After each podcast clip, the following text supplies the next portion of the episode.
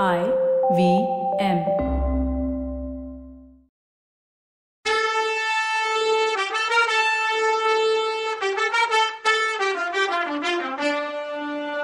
வணக்கங்க. நான் கவிதா பேசுறேன். வெல்கம் டு கதை பாட்காஸ்டின் பொன்னியின் செல்வன். இது எபிசோட் நம்பர் தொண்ணூத்தி ஏழு நாமெல்லாம் திருக்கோவிலூர் மலையமான் வம்சத்து சாயல். அந்த பரம்பரையில எல்லாரும் அழக மதிக்காதவங்க. அழகு வீரத்துக்கு எதிரின்னு நினைக்கிறவங்கன்னு குந்தவை சொன்னதும் அதுக்கு இளவரசர் அழகுக்கும் வீரத்துக்கும் என்ன சம்பந்தமோ தெரியாது. ஆனா அழகுக்கும் அன்புக்கும் சம்பந்தம் இருக்குன்னு எனக்கு தெரியும்னு சொன்னாரு. இல்லைன்னா இந்த பொண்ணு வானதி எதுக்காக உன்னை தூண்மறைவுல இருந்து கண்ணு கொட்டாம பார்த்துட்டு இருக்கா? அதோ அந்த படகுல இருக்க சேந்த நமதன் ஏன் பூங்குழலிய கண் கொட்டாம பார்த்துட்டு இருக்கான்னு கேட்டா குந்தவை. இளவரசர் லேசா சிரிச்சாரு. அக்கா நீ எங்க இருந்தோ எங்கேயோ போயிட்ட. நம்ம பெரியம்மா என் மேல வச்சிருக்க அன்பை பத்தி நான் சொன்னேன். அது போகட்டும். அக்கா இந்த உலகத்துல ஒருத்தர் மாதிரி இன்னொருத்தர் அப்படியே அச்சுல வாத்த மாதிரி இருப்பாங்களா என்ன? அப்படின்னு கேட்டார். ஏன்? இருப்பாங்களே. ரெட்ட பிள்ளைங்களா இருந்தா அப்படியே தான் இருப்பாங்க. இல்ல தாயும் மகளும் கூட ஒரே மாதிரி இருப்பாங்க. இதை தவிர சிருஷ்டில ஒருத்தருக்கொருத்தர் சம்பந்தமே இல்லாதவங்க. அபூர்வமா சில சமயம் ஒரே மாதிரி இருக்கதும் உண்டுன்னு சொன்னா குந்தவை.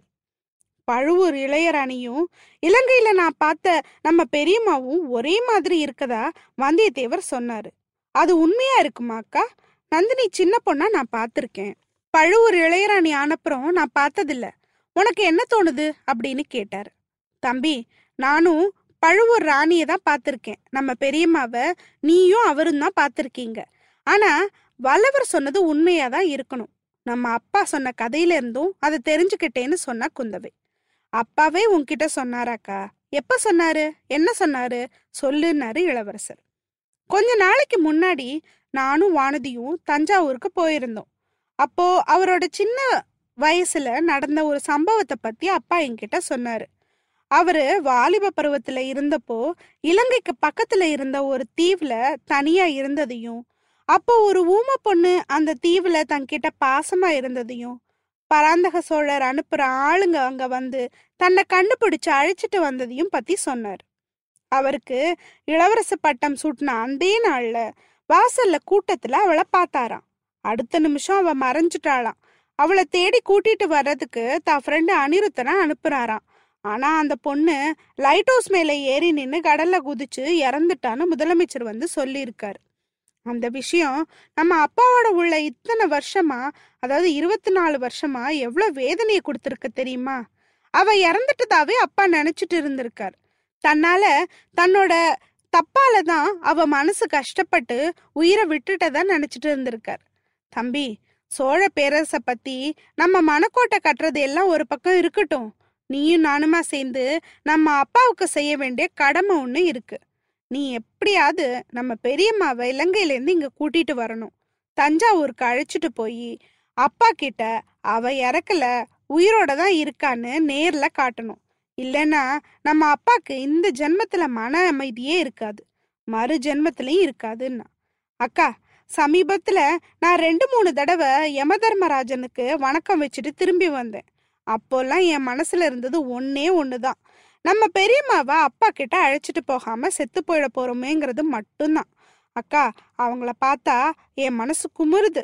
வாயால அவங்க துக்கத்தையும் சந்தோஷத்தையும் வெளியில சொல்லி ஆறுதல் தேடிக்கலாம்.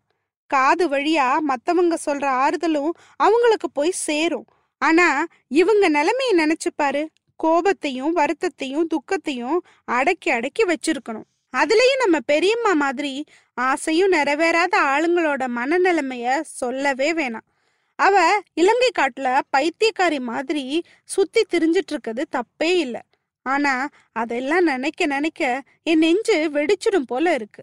அவளை எப்படியாவது அப்பா கிட்ட அழைச்சிட்டு வந்துடணும்னு நினைக்கிறேன். ஆனா அது நம்ம அப்பாவுக்கு பிடிக்குமா அப்படின்னு கேட்டாரு இளவரசர். அப்பாவுக்கு பிடிச்சாலும் சரி பிடிக்காட்டாலும் சரி நம்மோட கடமை அது தம்பி. இறந்து போனவ ஆவியா வந்து ஒவ்வொரு நாள் ராத்திரியும் அவளை பாடாப்படுத்துறதா நினைச்சு அவர் அழுகிறாரு.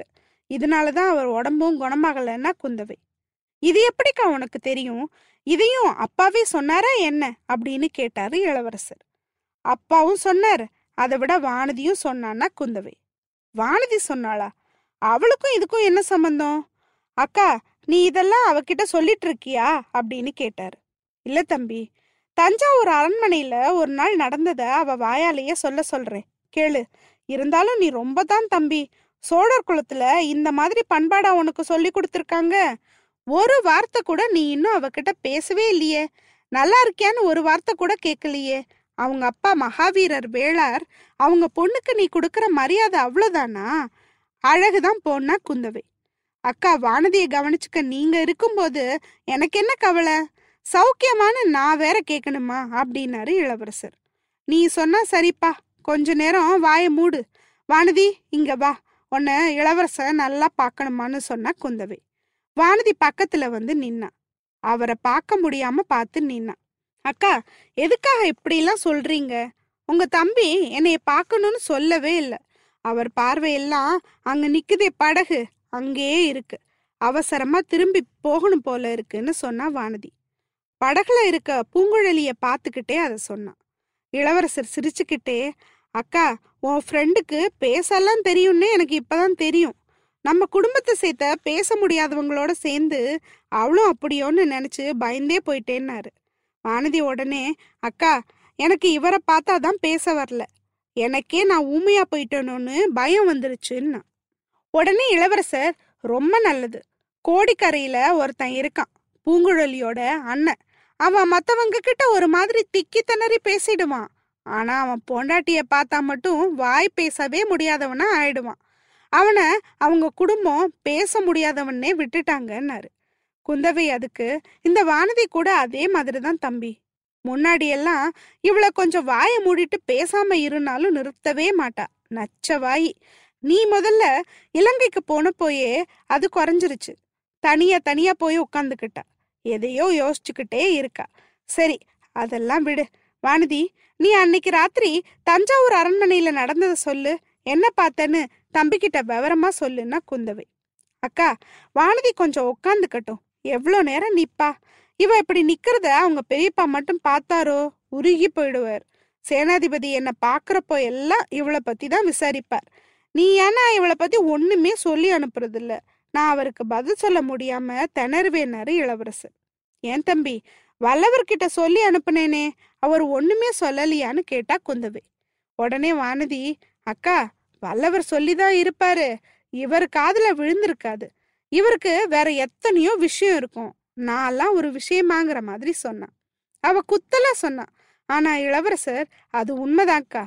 உன் ஓலையை பார்த்த பின்னாடி என் காதுல வேற எதுவுமே ஏறல என் மனசுலயும் கூட. இந்த ஜுரத்துக்கு அப்புறம் கூட என் காது கொஞ்சம் கேட்காத மாதிரி இருக்கு. உன் ஃப்ரெண்டை கொஞ்சம் சத்தமா பேச சொல்லுன்னாரு. அப்புறம் வானதி அவ பார்த்த விஷயங்களை அதாவது தஞ்சாவூர் அரண்மனையில குந்தவை துர்க்கை கோயிலுக்கு போனப்போ அவ மாடத்துல உலாவ போனப்போ சக்கரவர்த்தியோட புலம்பல் குரல் கேட்டதையும் அவ அந்த இடத்துக்கு போய் எட்டி பார்த்தப்போ அங்க நந்தினியும் பெரிய பழுவேட்டரையரும் தூண் மறைவுல நின்னு மகாராஜாவை பயமுறுத்தினதையும் ஒண்ணு விடாம சொன்னான். இடையில இடையில வானதி இளவரசரோட முகத்தை எதேச்சையா பார்த்தா. அப்போல்லாம் கொஞ்ச நேரம் மெய் மறந்து நின்றுடுவா. இளைய பிராட்டி அவளை ஒவ்வொரு தடவையும் அப்புறம் என்ன ஆச்சுன்னு சொல்லு அப்புறம் என்ன ஆச்சுன்னு சொல்லி பேச வைக்கணும். கடைசியில ஒரு வழியா சொல்லி முடிச்சா. எல்லாத்தையும் இளவரசர் பொறுமையா கேட்டாரு. கடைசியில சொல்லி முடிச்சதும் அக்கா உன் ஃப்ரெண்டு ஒரு முக்கியமான விஷயத்த விட்டுட்டான்னாரு. குந்தவையும் வானதியும் ஒன்னும் புரியாம பார்த்தாங்க. இல்லக்கா இவ்வளவையும் பார்த்து முடிச்சதும் இவன் மயக்கம் போட்டு விழுந்திருக்கணுமே அத சொல்லலையேன்னு கேட்டேன்னு சிரிச்சுக்கிட்டே சொன்னாரு. குந்தவி சிரிச்சா. வானதிக்கு வெக்கமா போச்சு. குந்தவி அப்போ வானதி நீ கொஞ்ச நேரம் ஓடக்கரையோரமா நடந்துட்டு வா. இல்லைன்னா நம்ம பரிவாரங்கள்லாம் இருக்க இடத்துல போய் இரு. தம்பி இன்னும் கொஞ்ச நாள் இங்கேயே தான் இருப்பான். மறுபடியும் பார்க்கலான்னு சொன்ன குந்தவை. சரிக்கா நான் வர்றேன்னு சொல்லிட்டு துள்ளி குதிச்சுட்டு போனான் திடீர்னு அவளுக்கு என்ன சந்தோஷமோ தெரியல. இளவரசரை பார்த்ததும் இல்ல அவர் கூட பேசினதுமா இருக்கலாம். அவ சந்தோஷமா சிரிச்சதை பார்த்துட்டு இருந்த இளவரசர் அவ போனதும் அக்காவை பார்த்து அக்கா அப்பாவோட கஷ்டத்தோட புலம்பலோட காரணம் புரியுது. ஆனா அவர் பார்த்தது பத்தி உன்னோட கருத்து என்ன? அவர் எதனால அப்படி பயப்பட்டார்? அது வானதியோட பிரம்மையா இல்ல அப்பாவோட பிரம்மையான்னு கேட்டார். இல்ல தம்பி அது அப்பாவோட பிரம்மையும் இல்ல வானதியோட பிரம்மையும் இல்ல. அப்பா முன்னாடி நடந்தது எல்லாமே ஒரு நாடகம். அதுல முக்கிய கேரக்டர்ல நடிச்சது பழுவூர் இளையராணி நந்தினி. அதை அப்போவே நான் கொஞ்சம் யோசிச்சு இப்படிதான் இருக்கணும்னு தெரிஞ்சுக்கிட்டேன். வந்தியத்தேவரும் நீயும் சொன்னதுக்கு அப்புறம் அது இன்னும் உறுதியாயிடுச்சுன்னா குந்தவை. அக்கா அப்படின்னா அந்த நாடகத்துக்கு காரணம் தான் என்ன? நந்தினி எதுக்காக அதை செய்யணும்க்கா? அப்படின்னு கேட்டாரு. தம்பி நந்தினிக்கு தான் பிறப்பு பத்தி ஏதோ சந்தேகம் இருக்கு. சக்கரவர்த்தி ஒரு தடவை அவளை பார்த்து மயக்கம் போட்டது அவளுக்கு தெரியும். அதுக்கப்புறம் அவ அப்பா முன்னாடி வர்றதே கிடையாது. இப்படி ஒரு நாடகம் நடத்தியாவது ஏதாவது தெரிஞ்சுக்க முடியுமான்னு பார்த்துருக்கான்னு சொன்னா குந்தவை. அவளுக்கு ஏதாவது தெரிஞ்சிருக்குமோக்கா? அப்படின்னு கேட்டாரு இளவரசர். அது எப்படி தம்பி எனக்கு தெரியும். நந்தினிக்கு மனசுல என்ன இருக்குன்னு அவளை படிச்ச பிரம்மனாலேயே கண்டுபிடிக்க முடியாது. ஏன்? பெரிய பழுவேட்டரையரையே அவகிட்ட என்ன பாடுபடுறாரு? பார்த்தா எனக்கு பாவமா இருக்கு. கொஞ்சம் முன்னாடி அழக பத்தி பேசிட்டு இருந்தோம்ல. பொண்ணுங்கள்ல அழகினா அது நந்தினி தான். நாங்க எல்லாருமே அவ அழகுக்கு முன்னாடி கால் தூசிக்கு சமம். நந்தினி முன்னாடி அவகிட்ட பேசுற ஆண்கள் எல்லாருமே அடிமை மாதிரி ஆயிடுவாங்க. அதுல ஒரு பெரிய லிஸ்டே இருக்கு. பெரியவர் மதுராந்தகன் கந்தமாறன் கடைசியா பார்த்திபன். அவளோட அழகுக்கு பயந்துட்டு அனிருத்தர் அவ பக்கத்துல கூட போக மாட்டாரு. இவ்ளோ ஏ ஆதித்த கரிகாலன் அவளால தான் தஞ்சாவூருக்கே வர்றதில்ல அப்படின்னா குந்தவை. இதுக்கு பொன்னியின் செல்வர் என்ன ரெஸ்பாண்ட் பண்ண போறாரு? அடுத்த எபிசோட்ல பார்க்கலாம். அது வரைக்கும் நன்றி வணக்கம்.